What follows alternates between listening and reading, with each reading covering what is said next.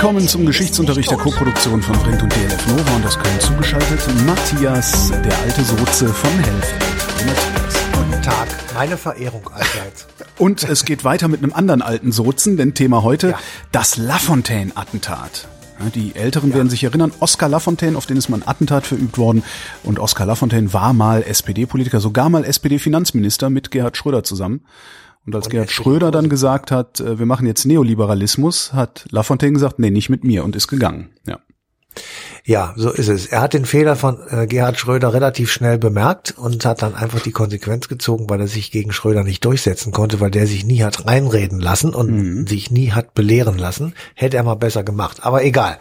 Oskar Lafontaine ist tatsächlich Opfer eines Attentats geworden, relativ zeitgleich übrigens mit Wolfgang Schäuble Ach, ähm, 19, 1990. Und ähm, die waren beide 1990?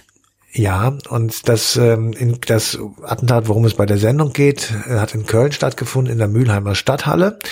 Dort ähm, hat Lafontaine eine Wahlkampfveranstaltung gemacht und ähm, die war schon zu Ende. Er schüttelt Hände und ähm, alle möglichen Leute jubeln. Und ähm, es tritt eine Frau auf ihn zu, die einen Blumenstrauß in der Hand hat und von den Security-Leuten nicht als bösartig sozusagen identifiziert wird. Und sie will ihm diesen Blumenstrauß übergeben. Lafontaine will ihn annehmen und streckt so seine Hand nach vorne und in dem Moment sticht sie mit einem Messer, äh, das sie in der anderen Hand hatte, zu und trifft ihn auf der linken, also von ihr aus gesehen, von seiner Seite rechts, von ihr aus gesehen links äh, am Hals und verletzt ihn ganz, ganz schwer. Also es ist äh, eine gewaltige Blutverletzung ähm, gewesen. Lafontaine bricht zusammen, wird dann natürlich sofort in ein Krankenhaus gebracht und wird dort notoperiert und nach einigen Tagen stellt sich heraus, er äh, überlebt das und ähm, hat dann aber natürlich ähm, eine Frage zu beantworten gehabt, die die Bundesrepublik damals tatsächlich auch bewegt hat. Er war der Kanzlerkandidat ähm, des Jahres und er musste sich überlegen, wird er die Wahl sozusagen, wird er gegen Helmut Kohl antreten? Und es ist die erste gemeinsame oder gesamtdeutsche Wahl gewesen 1990, also eine sehr bedeutende Wahl. Und, und er war ja er war ja der einzige in meiner Erinnerung und damaligen Wahrnehmung, er war der einzige Spitzenpolitiker, der gesagt hat, Leute, die Nummer mit der DDR, äh, mit der Übernahme dieses äh, kaputten Staates, das kostet richtig viel Geld, das wird richtig lange dauern. Wir sollten uns was anderes überlegen, als was Kohl gerade macht. Ja, also äh, ich ähm, hatte damals, also ich habe, das war so die Zeit, in der ich angefangen habe beim Radio zu arbeiten ja. und hatte da beim WDR so meine erste ähm, Anstellung und äh, warum auch immer jedenfalls, ich wurde auserkoren dazu, äh, Lafontaine und Willy Brandt und wer da alles so durch die ostdeutschen Länder tourte, äh, zu begleiten beim Wahlkampf und habe also des Öfteren mitbekommen, wie Oskar Lafontaine äh, beim Wahlkampf regelrecht ausgepfiffen worden ist für diese Vorstellung. Er hat exakt gesagt, ähm, es wäre besser, wir würden die DDR drei bis fünf Jahre am Leben halten Aha. durch Subventionierung und versuchen, die Wirtschaft der ostdeutschen Bundesländer umzustellen auf kapitalistische Produktionsweisen äh, oder Marktwirtschaft hat man damals gesagt, auf marktwirtschaftliche Produktionsweisen und ähm, die Vereinigung sozusagen am Ende dieses Prozesses zu organisieren. Äh, und da hat er gesagt, als Argument ähm, oder eines der Argumente, weswegen er das versucht hat vorzuschlagen, war, dass es eben sehr teuer werden würde. Und er hat eine Zahl genannt, das war eine 12 mit 11 Nullen. Oder umgekehrt eine 11 mit 12 Nullen, eins von beiden. Und das ist ziemlich genau die Zahl gewesen, die hinterher nach 30 Jahren sozusagen in der Summe äh, tatsächlich von West nach Ost geflossen ist, um die DDR auf einen Stand zu bringen, der ungefähr dem entspricht, wie die Bundesrepublik ist. Und die Leute haben ihm das nicht geglaubt und haben gesagt, nein, das ist alles ähm, nicht richtig, was du sagst, das können wir uns auch gar nicht vorstellen. Ich im Übrigen konnte mir das auch nicht vorstellen und sind sozusagen zu Scharen dann übergelaufen zu Helmut Kohl. Und äh, das war im Grunde genommen äh, dessen Strategie zu sagen, wir machen diese berühmten blühenden Landschaften ja. und alles wird gut. Ähm, also ein bisschen Rosamunde Pilcher über den ganzen Kram äh, gelegt. Und zu beiden äh, möchte ich gerne einen Satz sagen. Äh, ich würde beiden das nicht vorwerfen. Also weder dem Lafontaine, dass er so schwarz gemalt hat, noch dem Kohl, dass er so rosa-rot gemalt hat, mhm. weil es für das, was dort in Rede stand, eben keine Blaupause gab. Man eben. hatte wirklich keine Ahnung, was da eigentlich wirklich passiert. Ja. Das war das eine. Und das zweite, äh, und das muss man wirklich Lafontaine genauso zugute halten eben wie äh, Helmut Kohl. Es war beiden nicht klar, und das war niemandem klar, dass innerhalb ganz kurzer Zeit, nachdem die deutsche Einheit stattfindet, also es war ja im Oktober 1990, zwei, drei Monate später tritt Michael Gorbatschow zurück äh, und die Sowjetunion bricht in sich zusammen und der gesamte Ostblock bricht in sich zusammen und damit bricht auch der komplette Absatzmarkt der alten DDR-Wirtschaft in sich zusammen. Das heißt, die Produkte, die in Ostdeutschland produziert wurden, waren ja für den osteuropäischen Markt gedacht. In diesem Comic-Con-System, das ja im Prinzip eine Tausch Tauschwirtschaft war, also wo du ähm, ich sage jetzt mal ein bisschen platt, der eine macht die Knöpfe und der andere macht den Faden äh, und das tauscht man gegenseitig aus, so haben beide beides. Äh, und mhm. dieses System, das müssen wir jetzt nicht diskutieren, ob das gut oder schlecht ist, sondern einfach dieses System ist in sich zusammengebrochen und die osteuropäischen Staaten sind mit fliegenden Fahnen gen Westen gelaufen und haben versucht, Mitglied der Europäischen Union zu werden, was ihnen ja auch allen gelungen ist. Insofern äh, war dann auf einmal das Problem sehr groß, dass nämlich die DDR-Wirtschaft keinen Absatz mehr hatte. Und das wiederum hat dann die Probleme verursacht, die wir das, das gesamte letzte Jahrzehnt und auch das erste Jahrzehnt im 21. Jahrhundert hatten, dass nämlich im Grunde genommen wir tatsächlich diese Zahl an Euros rüber schaffen mussten, die Oskar Lafontaine im Wahlkampf 1990 schon prognostiziert hat, ohne zu wissen, dass das passiert, was passiert ist.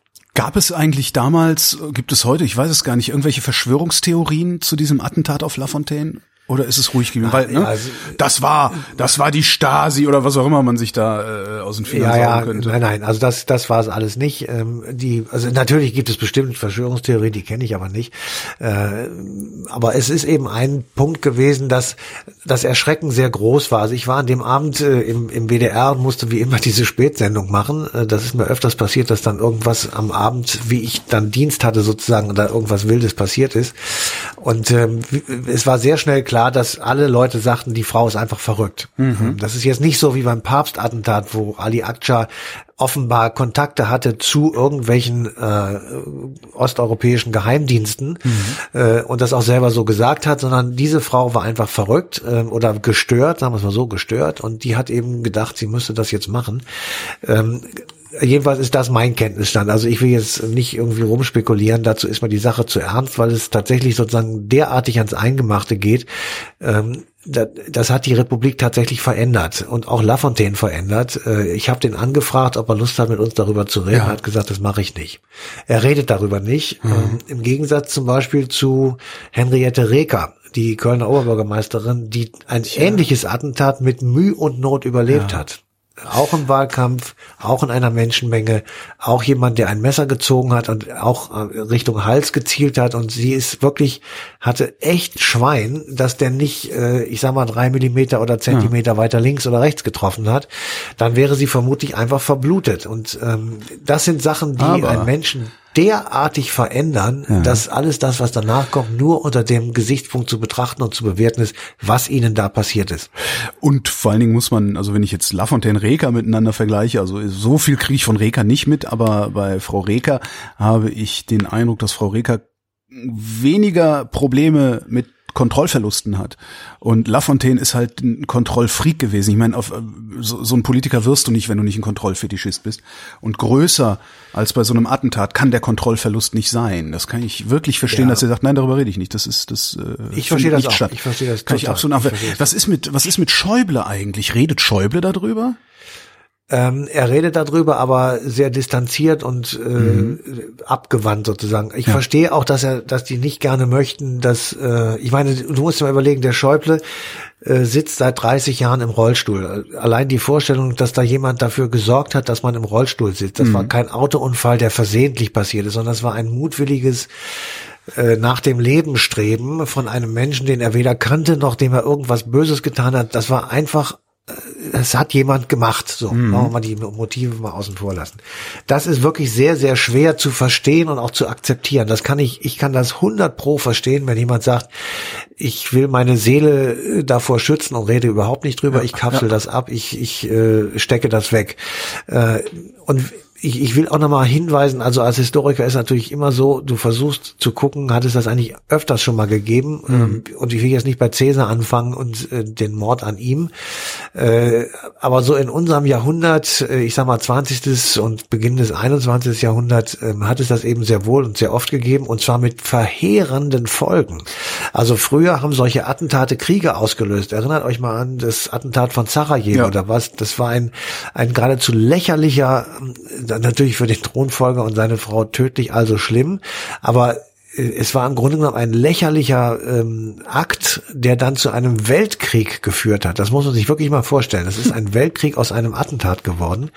Die Weimarer Republik ist durch diese Morde an Politikern im, im, Inneren zerrüttet worden. Und zwar so, das ist eine, ein Akt der Destabilisierung gewesen. Also ich habe mal so zwei rausgesucht. Walter Rathenau war Außenminister und Matthias Erzberger Finanzminister. Die sind beide ermordet worden äh, in, in, den Anfangsjahren, also 21 und 22 äh, äh, am Anfang der Weimarer Republik.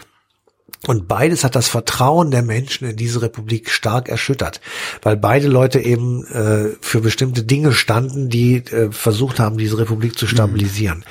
Mhm. Äh, es wurden äh, der, der, der, der Mord an einem Legationsrat in Paris hat war der Auslöser für die sogenannte Reichspogromnacht Ach. 1938. Da hat ein, ein äh, jüdischer Junge, weil seine Eltern deportiert wurden, Rache genommen an einem deutschen, ich sag mal, Diplomaten mhm. in Paris, äh, also ein Legationsrat, nicht, nicht der Botschafter, sondern ein Legationsrat. Und das war der Anlass, warum sozusagen die Nazis dann in Berlin gesessen haben und gesagt haben, jetzt nehmen wir Rache und zünden die Synagogen an. Äh, und lassen die Juden hinterher eine Milliarde Reichsmark äh, Entschädigung bezahlen, weil also äh, wir, wir das ja alles wieder wegräumen müssen. Also mhm. völlig perfide. So, das hat, das war ein, ein Schwungrad für den Holocaust. Das okay. war ein, ein, ein Punkt, wo ein einzelnes, äh, wirklich ein einzelner Junge, der wir reden jetzt nicht über die Motive, ob man das verstehen kann oder nicht, das ist mal außen vor. Aber jedenfalls der Mord an einem einzelnen Menschen hat dafür gesorgt, dass viele Millionen Menschen letzten Endes ja. äh, einer Maschinerie zum Opfer fielen, die einfach gesagt, alle Juden, Juden müssen weg. Und überleg dir mal, was das Attentat von JFK, also John F. Kennedy, ähm, ausgelöst hat 1963 ja. in den Vereinigten Staaten. Äh, also es, es gibt unendlich viele Beispiele, wo man sagen kann, äh, also so ein Attentat äh, verändert auch die Welt und äh, die die Morde der RAF äh, in den 80er Jahren oder 70er und 80er Jahren des letzten Jahrhunderts, da sind ja äh, sechs, sieben Leute äh, herausgepickt worden in Anführungsstrichen mhm. und äh, sozusagen als als Stellvertreter dieses Systems aus politischer Erwägung heraus umgebracht worden. Das muss man sich alles mal vorstellen. Das ist so lange noch nicht her. Nee. Ja, und das hat, das habe ich selbst auch miterlebt, das hat unsere Republik extrem erschüttert. Also ja, ich weiß, ich dass wir das damals tatsächlich in einer Art Hysterie waren, ja. was hier eigentlich passiert. Ja. Und das hat lange angehalten. Ich kann mich dran erinnern, also ich habe 1987 habe ich die Fahrerlaubnis gekriegt ähm, und ich erinnere mich daran, dass ich mal auf dem Weg, wir haben damals äh, im Speckgürtel von Köln gewohnt, auf dem Weg zum McDrive waren Glaube ich jedenfalls. Oder ins Kino. Kann auch sein, der Mac ist, der ist, glaube ich, später gekommen. Jedenfalls sind wir reingefahren nach Köln, die Bonner Straße. Und äh, sind in eine äh, Polizeikontrolle gekommen. Und da standen Polizisten mit Maschinenpistolen äh, und haben gesagt, so, ja. wer, sind Sie denn? Zeigen Sie mal, wo wollen Sie denn hin? So, ähm, sitzt ja. in so einem kleinen Fiat mit, mit vier Leuten. So, äh, wir wissen nicht. Ja. Naja, das, und wenn du, ja, wenn du dir ein wenn, wenn du dir ein Foto von mir anguckst, so aus den 70er, 80er Jahren, mhm. äh, äh, und dann entsprach ich extrem dem äußeren Erscheinungsbild von RAF-Terroristen. und ich, ich habe dann auch mal eine Zeit lang ein Auto gefahren, das die äh, bevorzugt auch äh, benutzt haben, nämlich einen alten Volvo. Und mhm. ich bin mhm. jedes Mal angehalten worden. Und ich habe hinterher nur noch, ich habe meine Hände aus dem Fenster gestreckt, so, und habe gesagt, wenn Sie was von mir wollen, machen Sie die Tür auf, lassen Sie mich aussteigen und dann zeige ich Ihnen, wo meine Papiere sind. Ich habe da nicht mehr in die Tasche gegriffen, ja. ich habe nicht mehr äh, irgendwas im Auto gemacht, weil tatsächlich ähm, ein äh, junger Polizist, das waren so Bubis wie ich selber auch, 20 oder so oder 25, die hatten auf einmal so eine MP in der Hand und äh, mhm. zitterten. Äh, weil die hatten einfach Angst. Ja, das Ja. ist doch klar. Also so, so ein junger Mann, der hat Angst. Und äh, ich hatte auch Angst. Und dann habe ich gesagt, bitte. Und in einem Fall ist es in Köln passiert, dass ein solcher Polizist einen völlig unschuldigen Menschen aus Versehen erschossen hat. Ja, klar. Während der Fahndung nach irgendwelchen äh, RAF-Leuten. Das passiert halt Also- immer wieder sowas. Das ist, So, und insofern war, war dieses, äh, dieses Attentat auf Lafontaine hat tatsächlich also äh, auch natürlich große Wirkung gehabt. Lafontaine war dann im Wahlkampf nicht mehr so der große Zampano, der er vorher war. Äh, und man muss auch sagen, äh, es könnte auch sogar wahlentscheidend gewesen sein, weil in den Umfragen, das muss man sich wirklich vor Augen halten, in den Umfragen vom Ende des Jahres 1989 lag Lafontaine meilenweit vor dem Helmut Kohl, vor ihm, also mit 20 Punkten. Und der Kohl hat das dann äh, mit sehr viel Anstrengung und auch sehr geschickt gemacht, sozusagen diese Vereinigungsbestrebungen der Ostdeutschen auf sich selbst, auf seine Person bezogen, nachdem er extrem viel Mühe hatte, in Ostdeutschland eine Partei zu gründen. Also wir erinnern uns vielleicht noch, Stimmt, ja. die Ost-CDU war eine, Block, eine Blockflöte, also eine Partei, die zwar existiert hat, im Gegensatz zur SPD, ähm, aber die musste sozusagen tun, was die SED sagte. haben die auch nie Also so richtig aufgearbeitet, ne? In dem, ja, die waren in einem nationalen Block, nannte man das. ja, ja. Und äh, waren immer auf Front, einer oder Wahlliste und äh, nationale Front. Das klingt so nazimäßig. Ja, ja, klar. So- Ja, das steht ja auch in der Okay, Tradition. äh? Ja, ja. Ähm, also der, der hatte große Mühe, ähm, einen Partner in, der, äh, in den ostdeutschen Bundesländern zu finden. Das wurde dann die Allianz für Deutschland mit der Deutschen Sozialen Union, Wolfgang Schnur und ähnliche Leute, äh, die äh, eben nicht sozusagen die Ost-CDU, äh, ja, sag ich mal, vertreten haben. Also das war die Allianz für Deutschland, die wurde vier Wochen vor der ersten Volkskammerwahl äh, gegründet. Die war im März, also ich glaube Ende März 1990 war die Volkskammerwahl, bei der dann Lothar de Maizière gewonnen hat und zum Ministerpräsident der DDR gekürt wurde. Ähm, und kurz danach war das Attentat auf Lafontaine und der hat dann den Wahlkampf weitergemacht und hat die Bundestagswahl 1990 für die SPD verloren. Und Helmut Kohl hat sie glorreich gewonnen und wurde dann nochmal für acht Jahre Bundeskanzler. Aber in den Umfragen war im Grunde genommen die Stimmung eine andere vorher und diese beiden Ereignisse, also und möglicherweise eben auch die etwas ähm, gebremste Kraft, mit der dann Lafontaine diesen Wahlkampf gemacht hat, haben letztendlich dafür gesorgt, dass es zu einer Umkehrung der Verhältnisse gekommen ist. Und das äh, war dann sozusagen eine langfristige Folge dieses äh, Attentats und der entsprechenden ähm, ja, Politik von Helmut Kohl. Bleibt noch die Täterin. Was, wer, wer war das? Äh, die, die Täterin, also ich habe sie äh, vor Augen, den Namen habe ich jetzt gerade nicht parat, aber äh, sie ist eine, also man würde heute sagen, eine völlig unauffällige Frau gewesen. Äh, kein Mensch würde beim Anblick dieser äh, Person auf die Idee kommen, dass sie ein Küchenmesser zückt oder ein noch schlimmeres Messer und jemandem in den Hals sticht. Aber sie war psychisch gestört und Ja. äh, insofern Unterirdische Menschenfabriken, glaube ich, hat sie gesagt. Es gibt überall unterirdische Menschenfabriken. Ja, sie war Irgendwie gestört. sowas. Sie hatte Ja, einfach ja, ja. äh, multiple Probleme und äh, man, man darf solche Leute jetzt, sage ich mal, etwas äh, flapsig nicht frei rumlaufen lassen, aber das Problem ist, du erkennst sie eben nicht ohne weiteres. Und Mhm. diese Frau, also ich hätte die nicht als irgendwie äh, komisch oder so empfunden, sondern Ich sehe es gerade. Adelheid Streidel hieß sie. Genau, Adelheid. Adelheid Streidel. Streidel und äh, sie habe den Auftrag aus dem Weltall bekommen, ähm, dieses Attentat zu äh, begehen. Ja. Ähm, und zwar nicht unterirdische Menschenfabriken, sondern überall im Land, äh, ich zitiere die Zeit, überall im Land, sagt Adelheid Streidel, würden tagtäglich in unterirdischen Menschentötungsfabriken insbesondere Angehörige unterer Schichten umgebracht und zu Wurst verarbeitet und dies mit Wissen der Politiker. Sie hat deswegen schon mal Anzeige gegen Bundeskanzler Helmut Kohl erstattet, aber ohne Erfolg. Ja, die ist Die, da, da kann man also sagen, Ja. das ist einfach so, da, das, was, was soll man dazu sagen? Die ist auch nicht schuldfähig eigentlich, sie sitzt bestimmt in irgendeiner psychiatrischen äh, Anstalt. Nee, ist mittlerweile raus. Ist vor ein paar Jahren Ist mittlerweile. rausgekommen. Ohne dass Oskar Lafontaine, habe ich jetzt auch, als ich, äh, während du redetest, Ja. gegoogelt habe, ohne dass Oskar Lafontaine darüber informiert worden ist. Was eigentlich auch nochmal, hm.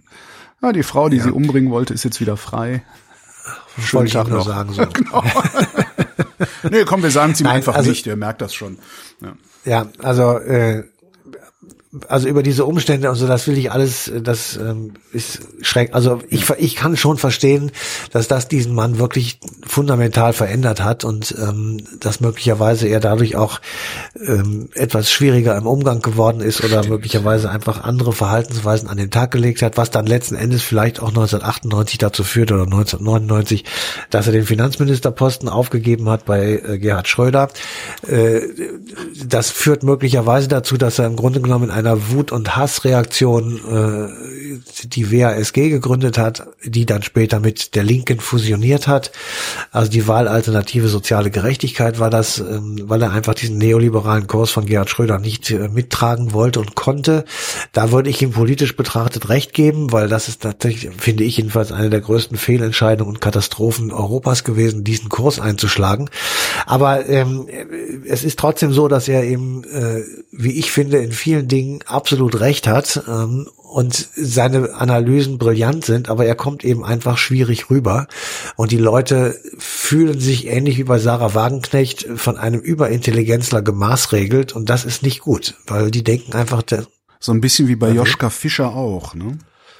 Ja. Du auch sagst, der, der hat eigentlich, ja. der, der hat Ahnung, der kann was, aber der ist ein so unangenehmer Typ, mit dem will man eigentlich nichts zu tun haben, darum wählt man ihn lieber nicht.